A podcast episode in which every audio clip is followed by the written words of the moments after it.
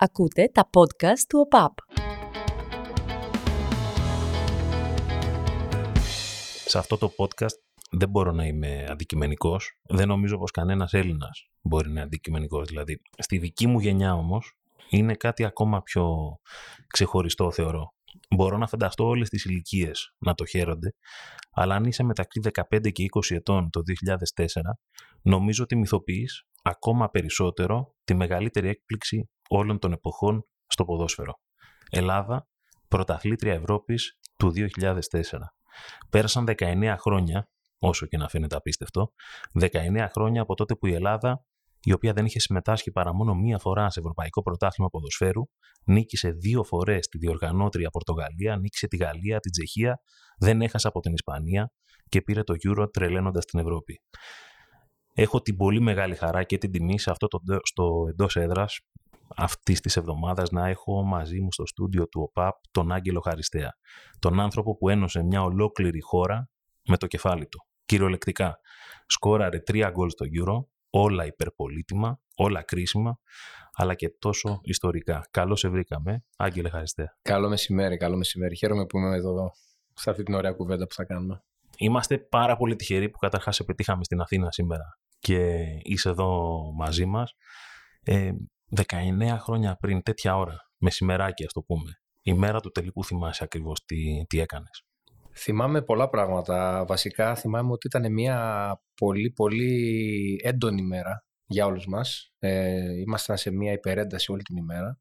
Είχαμε να διαχειριστούμε ένα τελικό, είχαμε να διαχειριστούμε ο καθένας τα μικροπροβληματάκια που είχε καθ' όλη τη διάρκεια του Euro, κάποιους μικροτραυματισμούς, κάποια θέματα, να το πω έτσι, που έχουν όλα τα τουρνουά θα έλεγα. Από την άλλη όμως είχαμε και την προσμονή, την χαρά, τη διάθεση, τον ενθουσιασμό να παίξουμε ένα τελικό. Ξέραμε ότι θα είναι ίσως η μοναδική μας έτσι, ευκαιρία να παίξουμε σε ένα τελικό. Επικρατούσε μια αναμπομπούλα στο ξενοδοχείο. Ερχόντουσαν δικοί μας άνθρωποι που είχαν καταφτάσει από την Ελλάδα, έστω να μας δώσουν κουράγιο κτλ. Δεν απαγορευόταν να δούμε κάποιον από αυτούς. Είχαμε μεταξύ μας συζητήσεις πολλές για το μάτς. Γινόταν χαμός γενικά.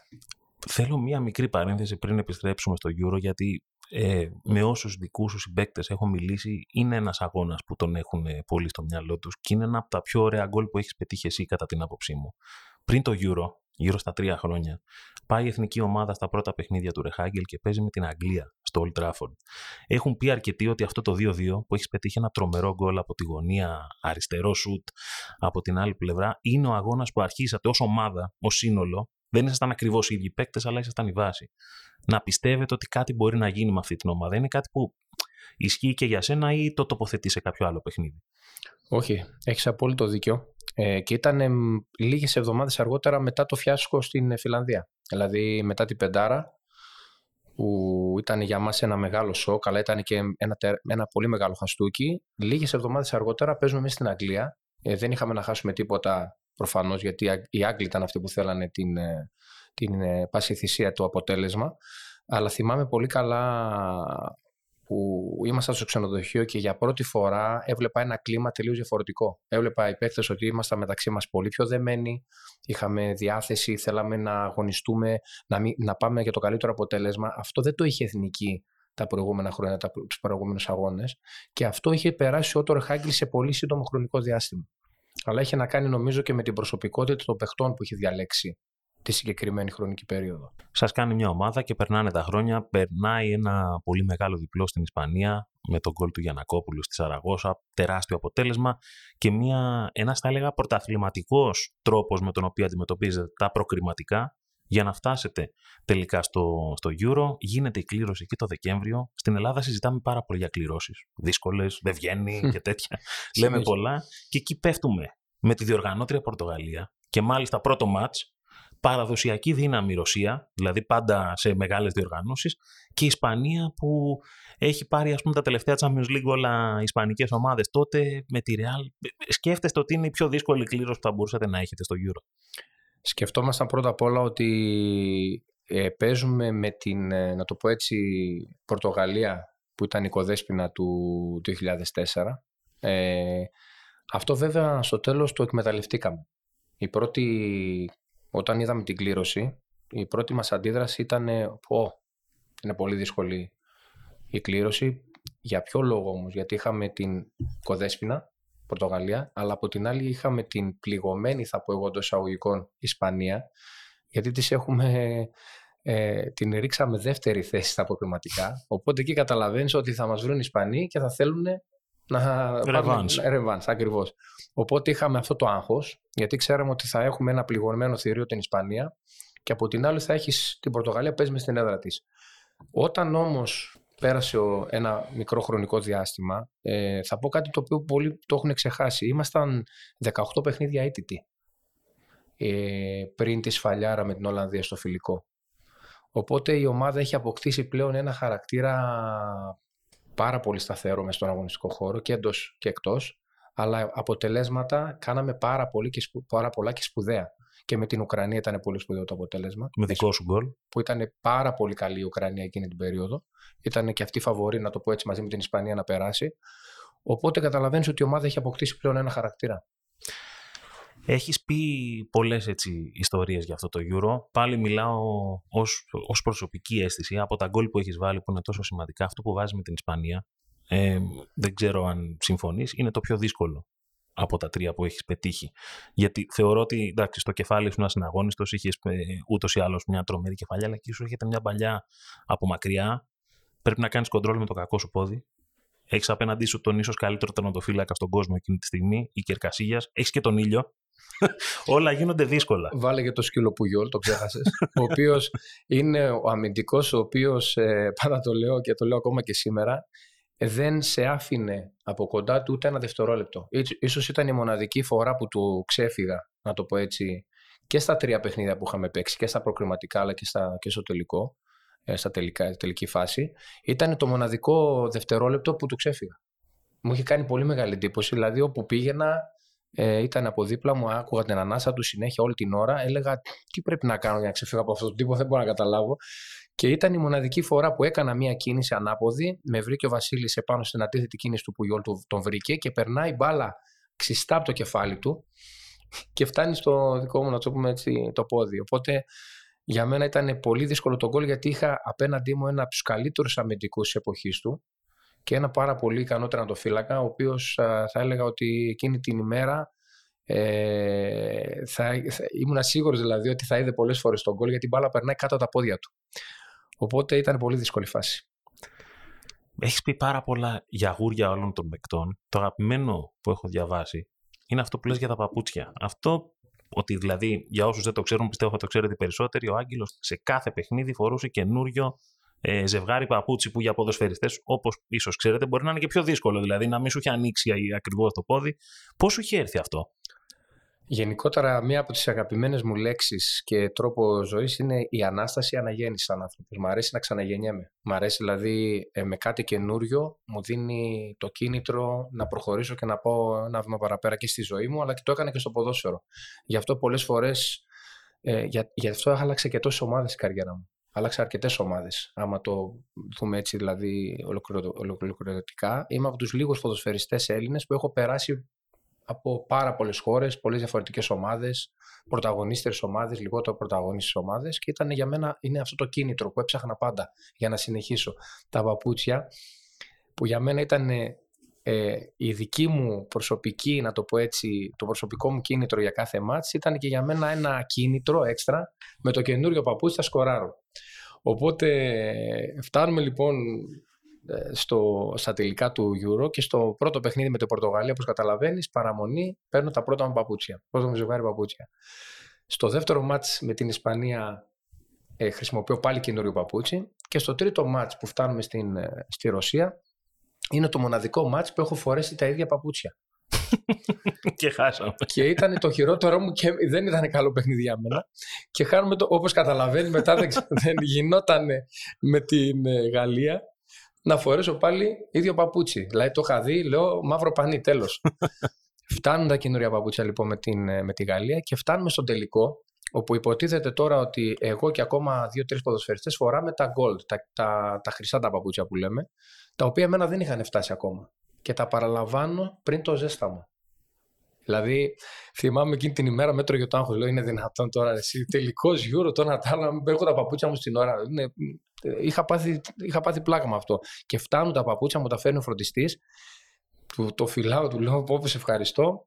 Τα βάζω τα παπούτσια και μετά το αποτέλεσμα το ξέρουμε για ακόμη μια φορά. Μου έφερε γούρι δηλαδή. Έτσι, μια μέρα σαν σήμερα. Είπες για κίνητρο, είπες και για αναγέννηση. Σε όλη σου τη ζωή, είτε παίζοντας ποδόσφαιρο είτε σε μικρή ηλικία, υπάρχει κάποια στιγμή που λες ότι ναι, τώρα θέλω να ασχοληθώ με το ποδόσφαιρο, κάτι που σε έβαλε στη διαδικασία να το σκεφτείς? Γενικά θα έλεγα ότι η δική μου ζωή είναι λίγο σημαδιακή. Γίνονται γεγονότα τα οποία πολλές φορές και εγώ τα σκέφτομαι και λέω: ρε, εσύ πλάκα μας κάνει ο Θεός, δηλαδή τι γίνεται εδώ πέρα. Είναι κάποια γεγονότα τα οποία έχουν σημαδέψει τη ζωή μου. Ίσως θα έλεγα το πιο συνταρακτικό γεγονός για μένα είναι ότι από πιτσιρίκι, και να το πω έτσι, που αγαπούσα πολύ το ποδόσφαιρο και ήθελα να παίξω μπάλα από πολύ μικρή ηλικία, αλλά ήθελα απλά να παίζω εκεί στο χωριό μου, στην Αλάνα, να περνάει η ώρα μου. Δεν θα ξεχάσω το περιστατικό που ο θείος μου, φανατικός του ποδοσφαίρου, έβαλε πρώτη φορά τηλεόραση στο σπίτι. Η ημερομηνία 25 Ιουνίου του 88 με καλεί στο σπίτι. Άγγελε, με παίρνει τηλέφωνο, του σηκώνει η μητέρα μου. Πες στον Αγγελή να έρθει στο σπίτι να δούμε το μάτς. Γιατί ξέρω πόσο γουστάρει το ποδόσφαιρο. Θα δω πρώτη φορά τηλεόραση και θα δω και μάτς κιόλας. Δεν είχα ιδέα τι είναι, τι παιχνίδι είναι, τίποτα. Δηλαδή ήξερα μονάχα ότι παίζεται το Euro και τίποτα παραπάνω. Μου λέει: θα δούμε το τελικό Ολλανδία, Σοβιετική Ένωση, Ρωσία. Όπου εγώ τρελάθηκα, τέλος πάντων, κάθομαι εκεί πέρα με το θείο μου, βλέπω την μπάλα, βλέπω το παιχνίδι, βλέπω την κολάρα του Μάρκο Φαμπάστεν, βλέπω αυτή την υπερομάδα την Ολλανδία, και με το που τελειώνει το μάτς μου έχει μείνει αυτή η εικόνα του Μάρκο Φαμπάστεν με το κύπελο να το έχεις στο κεφάλι του. Λέω κάποιες φορές όταν είσαι πιτσιρίκι και κάποια πράγματα που σου μένουν, το βλέπω και την επόμενη στιγμή λέω: εύχομαι να κάνω ακριβώς το ίδιο πράγμα. Να πετύχω γκολ σε τελικό Euro. Βγαίνω έξω, τελειώνει το παιχνίδι, παίρνω μια μπάλα. Θυμάμαι εκείνη την ημέρα μέχρι τις 12 η ώρα το βράδυ κλωτσούσα την μπάλα στον τοίχο και έκανα όνειρα κι εγώ όπως ένα μικρό παιδάκι. Και ποιος θα το φανταζόταν ότι πόσα καλοκαίρια αργότερα, περίπου 16 καλοκαίρια αργότερα συγκεκριμένα, 25 Ιουνίου πετυχαίνω ένα πολύ όμορφο γκολ με τη Γαλλία. Και μια εβδομάδα αργότερα περίπου παίρνουμε και τον τελικό. Δηλαδή και πετυχαίνω γκολ στον τελικό. Το όνειρό μου έγινε πραγματικότητα. Συγκλονιστικό συνέστημα να γίνεται το παιδικό σου όνειρο πραγματικότητα. Όταν το συνειδητοποιείς, δηλαδή υποθέτω ότι δεν μπορείς να το καταλάβεις εκείνη τη στιγμή, αλλά όταν κάτσει αυτή η πληροφορία, όταν κάτσει αυτό το γεγονός στο κεφάλι σου, λες ότι αυτό που ήθελα, δηλαδή κοιτάς τον 6χρονο, 7χρονο Άγγελο Χαριστέα και λες: έγινα αυτό που ήθελα. Δεν είναι τρομερή αυτή η συνειδητοποίηση? Είναι όνειρο ζωής για πάρα πολλούς ανθρώπους. Ναι, βασικά όλοι οι άνθρωποι κάνουμε όνειρα, έτσι, και στόχους και φιλοδοξίες, και πόσοι από αυτούς κατορθώνουν να κάνουν τα όνειρά τους, τα πραγματικά όνειρα, πραγματικότητα, έτσι, και πόσοι άλλοι αποτυχαίνουν και απογοητεύονται και τους παίρνει από κάτω. Εγώ θα έλεγα ότι η δική μου ιστορία είναι η θετική πλευρά, να το πω έτσι, του πράγματος, που ένα μικρό παιδάκι κάνει όνειρα, δουλεύει πάρα πολύ σκληρά για να τα πραγματοποιήσει, αλλά του χτυπάει και την πλάτη κάποιος από πίσω, ο οποίος του λέει: θα το πραγματοποιήσει το όνειρό σου. Είναι πάρα πολύ μεγάλο ζήτημα το να καταφέρεις στο τέλος να πετύχεις αυτό που ονειρευόσουν σαν μικρό παιδί. Έχεις πετύχει δηλαδή το στόχο της ζωής σου, με λίγα λόγια. Εγώ το πέτυχα στα 24 ήδη. Οπότε καταλαβαίνεις ότι από εκεί και πέρα, από τη μία πρέπει να βρεις καινούριους στόχους και καινούρια όνειρα, από την άλλη όμως έχεις μια παρακαταθήκη ότι εγώ αυτό που ήθελα να κάνω από παιδάκι το πέτυχα. Οπότε αυτό είναι ένα ασύγκριτο συνέστημα, θα έλεγα. Έχεις πει κάτι πολύ σημαντικό, νομίζω, και που βάζει σε σκέψη και κάποιον που μας ακούει γενικά. Ασχολείσαι και με την ψηφιακή πολιτική αυτή τη στιγμή. Και θέλω να σου κάνω μια ερώτηση, γιατί το πιστεύω πολύ. Το έχω σκεφτεί πάρα πολλές φορές σε σχέση με το Euro 2004. Αν υπήρχαν social media το 2004, μετά το μάτς με τη Ρωσία που λες εσύ, που υπήρχε, ας πούμε, ένα άγχος από όλους μας, ξέρεις, περνάμε και με ήττα, κάπως το έχουμε σίγουρο, αλλά αγχωθήκαμε πολύ. Και υπήρχε μια συζήτηση μεγαλύτερης έντασης προς την ομάδα. Δηλαδή, εσείς ξέρατε ότι γίνεται κάτι στην Ελλάδα, αλλά δεν μπορούσατε να το αντιληφθείτε στην πλήρη του εικόνα. Θεωρείς ότι θα επηρεαζόσασταν, επηρεάζεται ο ποδοσφαιριστής διαβάζοντας τώρα τέτοιο κράξιμο ή τέτοια απίστευτη αγάπη μέσα στην ίδια μέρα. Σίγουρα έχουν αλλάξει τα πράγματα. Αν αναλογιστεί ότι εμείς στο Euro στην Πορτογαλία όταν ήμασταν, η μοναδική εικόνα που είχαμε το τι συνέβαινε εδώ ήταν από τους δικούς μας. Και μάλιστα να έχουμε πάρα πολύ ωραίες ιστορίες, γιατί ήμασταν συνήθως στο λεωφορείο όταν παίρναμε τηλέφωνα ή όταν μας παίρνανε πριν να πάμε στο παιχνίδι στην προπόνηση και μιλούσαμε με τους δικούς μας, τον μπαμπάδες μας, τους μαμάδες μας και μας λέγανε είναι εδώ κόσμος, χαμός, το Νατάλο. Και μετά το βράδυ βλέπαμε στην ΕΡΤ βλέπαμε τότε μεκρικά αποσπάσματα το τι γινόταν στην Ελλάδα, γιατί μας είχαν εκεί οι Πορτογάλοι, να το πω έτσι, την τηλεόραση να βλέπουμε, και βλέπαμε τα αποσπάσματα και μετά παίρναμε τηλέφωνο και λέμε καλά πάλι βγήκατε στην τηλεόραση. Δηλαδή υπήρχε μια αναμπουμπούλα και στη δική μας τη ζωή εκείνο το διάστημα, αλλά πιστεύω ότι εμείς σαν ομάδα και σαν προσωπικότητες δεν επηρεαζόμασταν από τη δόξα. Γιατί το λέω αυτό? Γιατί ήταν πάρα πολλοί παίχτες οι οποίοι ήταν ήδη φτασμένοι και είχαν ειδικευτεί πάρα πολύ μεγάλη δόξα και αγάπη από τον κόσμο. Είχαμε ήδη επιτύχει και είχαμε ήδη την αποδοχή του κόσμου. Δηλαδή δεν θα ξεχάσω τι έγινε με την Βόρεια Ολλανδία στο τελευταίο μας στη Λεωφόρο, με το πέναλτι του Βασίλη Τσάτα. Δηλαδή θέλω να πω ότι είχαμε ήδη πάρει σπράξει πολύ αγάπη. Δεν νομίζω να επηρεαζόμασταν εάν υπήρχαν social media τόσο πολύ, αλλά σίγουρα θεωρώ ότι μας έκανε καλό εκείνη την στιγμή το ότι ήμασταν focus και δεν μπορούσε κάποιος από δίπλα να μας επηρεάσει. Έχουν μιλήσει πάρα πολύ και εσύ είχες μια εξαιρετική σχέση και με τον προπονητή μας τότε, τον Ρεχάγκελ. Είχες και την κουλτούρα του Γερμανού ποδοσφαιριστή. Μην ξεχνάμε προφανώς ότι έχεις έρθει στην Εθνική Ελλάδος πριν ξεκινήσει ως νταμπλούχος στη Γερμανία, έτσι. Και είσαι στη Βέρντερ, έχεις πετύχει πάρα πολλά γκολ. Σε βλέπει η Ελλάδα, τότε είναι και μια εποχή που έχει αρχίσει τα ευρωπαϊκά πρωταθλήματα και τα βλέπουμε κάθε Σαββατοκύριακο στη συνδρομητική τηλεόραση, οπότε όλοι έχουμε εικόνα. Ο Ρεχάγκελ είναι ένας προπονητής ο οποίος έχει πετύχει τρομερά πράγματα στην καριέρα του και πριν έρθει στην Εθνική. Αυτό που μπορείς να θυμηθείς από το τι σου λέει ο Ρεχάγκελ όταν παίζει Ελλάδα-Γαλλία, δηλαδή μια παγκόσμια υπερδύναμη, κάτοχος του τίτλου, και πάμε και παίζουμε εμείς ως εθνική ομάδα εκεί πέρα. Θυμάσαι στρατηγικές συμβουλές ή περισσότερο ψυχολογικές? Θα σου πω μονάχα μια πολύ έτσι ιστορία, ωραία ιστοριούλα όσον αφορά το τακτικό κομμάτι. Φτάνουμε μετά το παιχνίδι, πριν το παιχνίδι με τη Γαλλία, έχουμε την ομιλία του Ότο, όπως πάντα, και μπαίνουμε μέσα στο λεωφορείο για να πάμε να παίξουμε το μάτς. Πετάει και το Κατσουράνης, έρχεται προς τα πίσω. Εγώ καθόμουν λίγο πριν στη γαλαρία, να το πω έτσι. Στη γαλαρία καθόταν εκεί Ζαγοράκης, Δέλας κτλ. Στην καλύτερη θέση σου να είσαι. Ήμουνα ένωνα τους μπροστά με τους πίσω, να έλεγα κάπως έτσι. Και έρχεται ο Κατσουράνης πίσω και λέει: παιδιά, εγώ δεν έχω καταλάβει σήμερα ποιον πρέπει να μαρκάρω στο γήπεδο. Και ρίχνουμε κάτι γέλια. Και εκείνη την ώρα στείναμε την τακτική μας. Άγγελε, πήγαινε, ρωτά λίγο τον Νότο, το ένα το άλλο, γιατί μιλούσα εγώ τη γλώσσα κτλ. Ο Ότο ήταν ένας προπονητής ο οποίος πίστευε πάρα πολύ στον ποδοσφαιριστή του. Δηλαδή εφόσον σε πίστευε, δεν χρειαζόταν να σου πει τι να κάνεις. Έλεγε συνέχεια: δεν χρειάζομαι, Θοδωρή, να σου πω τη θέση σου και τι πρέπει να κάνεις και ποιο πρέπει να μαρκάρεις. Είσαι έμπειρος, έχεις παίξει, έχεις παραστάσεις. Εδώ πέρα δεν είμαστε για να σας μάθουμε τι θέση παίζετε και τι τακτική πρέπει να ακολουθήσουμε. Είμαστε για να είμαστε όλοι έτοιμοι σαν ομάδα να βγούμε εκεί έξω, χωρίς άγχος, χωρίς πίεση, και να παίξουμε κόντρα στους πρωταθλητές κόσμου και Ευρώπης εκείνη την χρονική περίοδο, τους Γάλλους. Το μαγικό κομμάτι και το ταλέντο του ήταν το ότι μας ρουφούσε το άγχος με ένα μαγικό τρόπο. Δηλαδή εγώ προτού να βγω στον αγωνιστικό χώρο, μετά την ομιλία του Ότο, δεν είχα καθόλου άγχος. Είναι ένα πράγμα το οποίο είναι πολύ δύσκολο να το μεταφέρεις σε μια τέτοια κατάσταση. Ο καθένας έχει τον τρόπο του. Ο Σάντος είχε διαφορετικό τρόπο. Ο Ότο είχε ένα μοναδικό τρόπο, μέσα από παραδείγματα.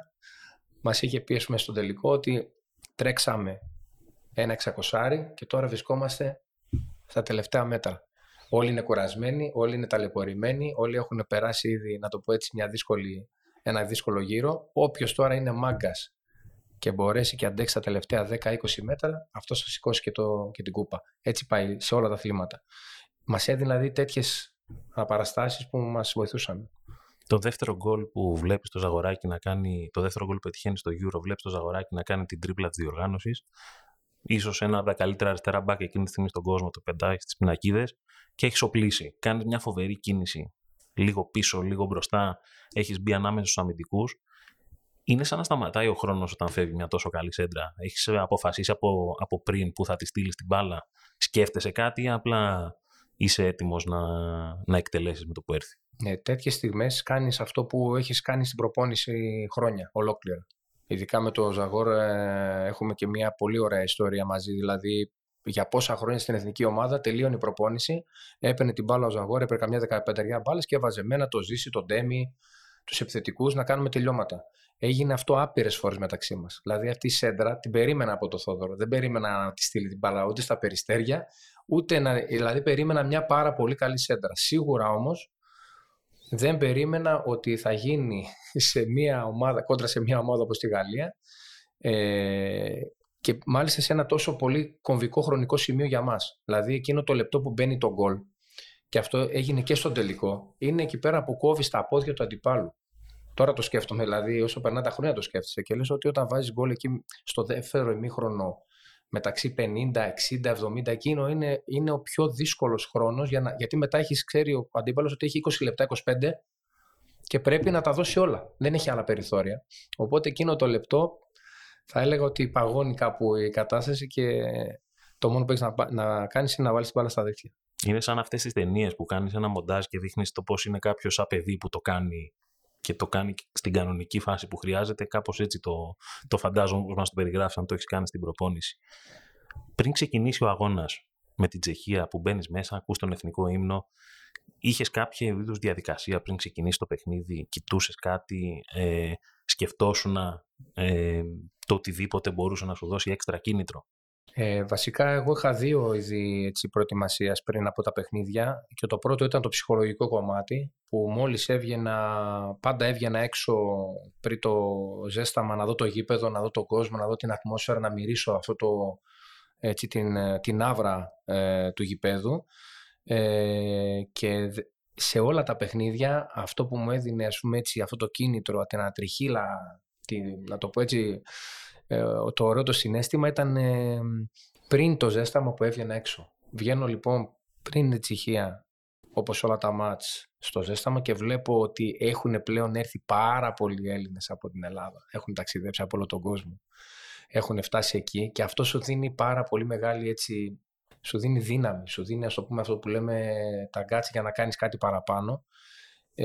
Και το δεύτερο το κομμάτι ήταν το αγωνιστικό που πάντα πριν το παιχνίδι έπαιρνα μια μπάλα με το Ζήση, το Βρίζα, θυμάμαι, με ακόμα δύο παιδιά. Παίζαμε μεταξύ μας μέσα στο κλειστό, κρατούσαμε την μπάλα ψηλά, κάναμε κολπάκια για να κρατήσουμε το σώμα μας σε μια έτσι, να είναι ζωντανό, να είναι ξύπνιο. Έκοβες φάτσες στην κερκίδα? Καλά, αυτό ήταν το αγαπημένο μου. Θα έλεγα ότι όταν βλέπεις τον φύλαθλο στην κερκίδα, όταν βγαίνεις και το πάθος, απορροφούσες αυτή τη δύναμη που σου έδινε ο Έλληνας εκείνη τη στιγμή. Δηλαδή, εγώ πριν τον τελικό, όταν βγαίνω στο γήπεδο και βλέπω όλη αυτή την μπλε πλευρά εκεί πέρα και πηγαίνω προς τα εκεί για να χειροκροτήσουμε και να τους ευχαριστήσουμε που ήρθανε και έκοβα έτσι τις φάτες και έβλεπα αυτή το πάθος, αυτό το που μας διακατέχει σαν Έλληνες, τη δίψα για διάκριση, αυτό το ρουφούσα και έπαιρνα τόσο μεγάλη δύναμη, τα πόδια μου φτερά, δηλαδή αισθανόμουν ότι σήμερα δεν υπήρχε περίπτωση ούτε μία στο εκατομμύριο να απογοητεύσω κάποιον από αυτούς που ήρθαν να μας δουν στην Πορτογαλία. Και φτάνοντας στον τελικό, βάζεις τον γκολ της ζωής μας, ένα γκολ το οποίο μπορεί να μπουν πιο ωραία, μπορεί να μπουν πιο δύσκολα, τόσο σημαντικό, μακάρι να ξαναμπεί, αλλά είναι πάρα πολύ δύσκολο. Όλοι ξέρουμε την περιγραφή απ' έξω, όλοι ξέρουμε τη φάτσα, τις φάτσες που βλέπεις ακριβώς πριν εκτελεστεί το κόρνερ του Μπασινά, το πώς εσύ παίρνεις θέση, το πώς ξέρουμε όλοι ότι θα μπει εκείνη τη στιγμή τον γκολ. Δεν ξέρω γιατί. Ότι κάποια στιγμή θα έρθει, ότι είναι η κορύφωση αυτού του πράγματος. Και εσύ έχεις σκεφτεί ότι θα το βάλεις, γιατί αφιερώνεις αυτό το γκολ στον ανιψιό σου.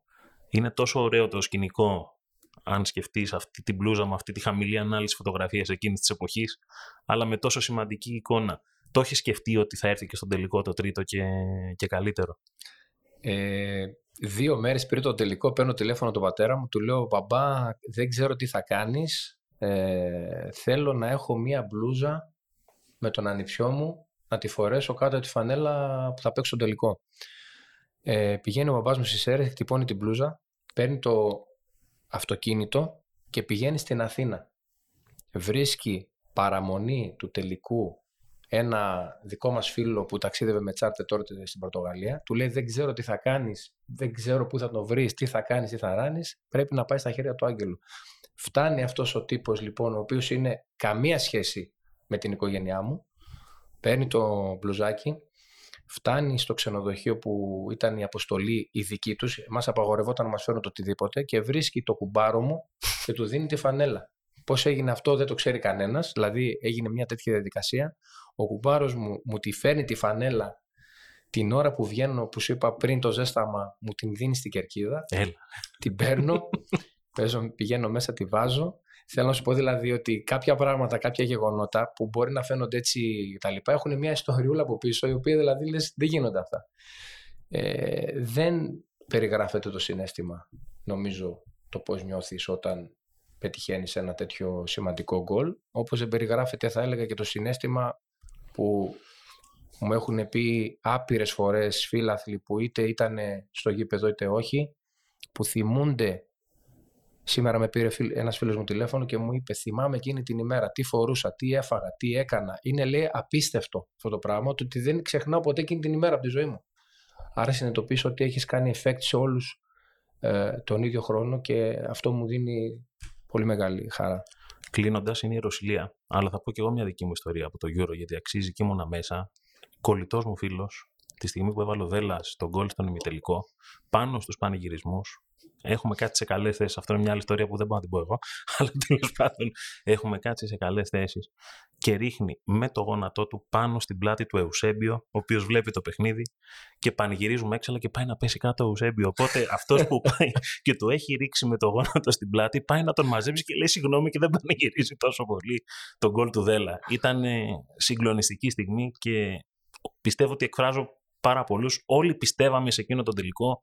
Σε εσάς ότι θα το πάρετε ό,τι και να γίνει. Πιο πολύ άγχος είχαμε με την Τσεχία παρά στον τελικό με την Πορτογαλία. Κλείνοντας, έχεις ένα αγαπημένο σύνθημα από εκείνη την εποχή που να πεις ότι αυτό το θυμάμαι μέχρι σήμερα και ήταν το αγαπημένο μου? Το σήκωσέ το είναι το αγαπημένο μας σύνθημα. Μαζευόμασταν μετά από κάθε παιχνίδι που πηγαίναμε στην επόμενη φάση. Ήταν και σαν τελετουργικό. Πηγαίναμε στο μπάνιο και φωνάζαμε και εμείς το τραγούδι. Και μετά όταν μας βλέπαν οι οικογένειές μας, κάτω με το που βγαίναμε δηλαδή για να πάμε στο λεωφορείο, ήταν η μοναδική στιγμή που βλέπαμε έτσι λίγο τους δικούς μας, μας υποδεχόντουσαν με αυτό το τραγούδι οι δικοί μας. Οπότε δηλαδή είχε γίνει για μας το σύνθημα της νίκης και χαίρομαι που ακόμα και σήμερα που μιλάμε είναι ένα σύνθημα που ακολουθεί ανεξαρτήτως αθλήματος ή ιδιότητας πάρα πολύ μεγάλες επιτυχίες. Τιμώντας τα 19 χρόνια, θέλω να σου πω 19 προσωπικότητες, ομάδες, μέρη που σε στιγμάτισαν θεωρώ στη ζωή τους, να μου απαντήσεις όσο πιο αυθόρμητα μπορείς με μία λέξη για αυτούς τους 19. Ότο Ρεχάγκελ. Ποδοσφαιρικός πατέρας. Euro 2004. Όνειρο ζωής. Εθνική ομάδα.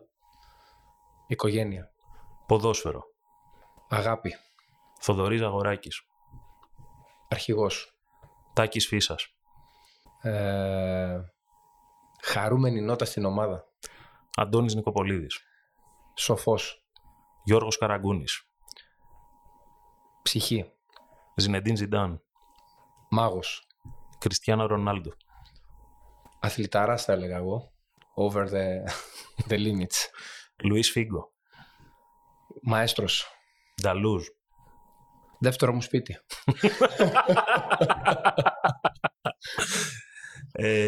Πάβελ Νεντβεντ.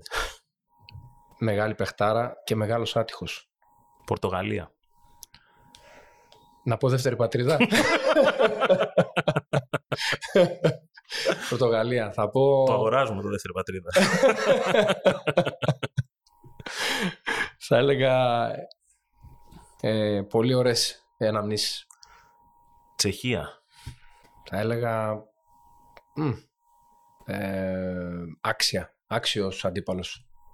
Στριμονικός Ερών. Παιδικά μου χρόνια. Άρης. Πρώτη μου αγάπη. Βέρντερ Βρέμης. Η δεύτερη μου αγάπη. Άγιαξ. Άγιαξ θα έλεγα μεγαλύτερη ομάδα που έχω παίξει.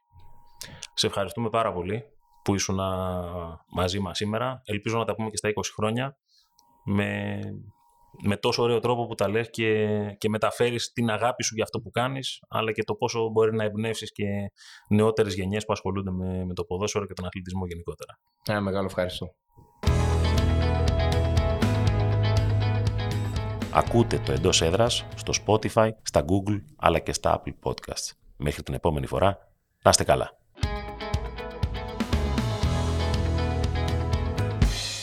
Ακούτε τα podcast του ΟΠΑΠ.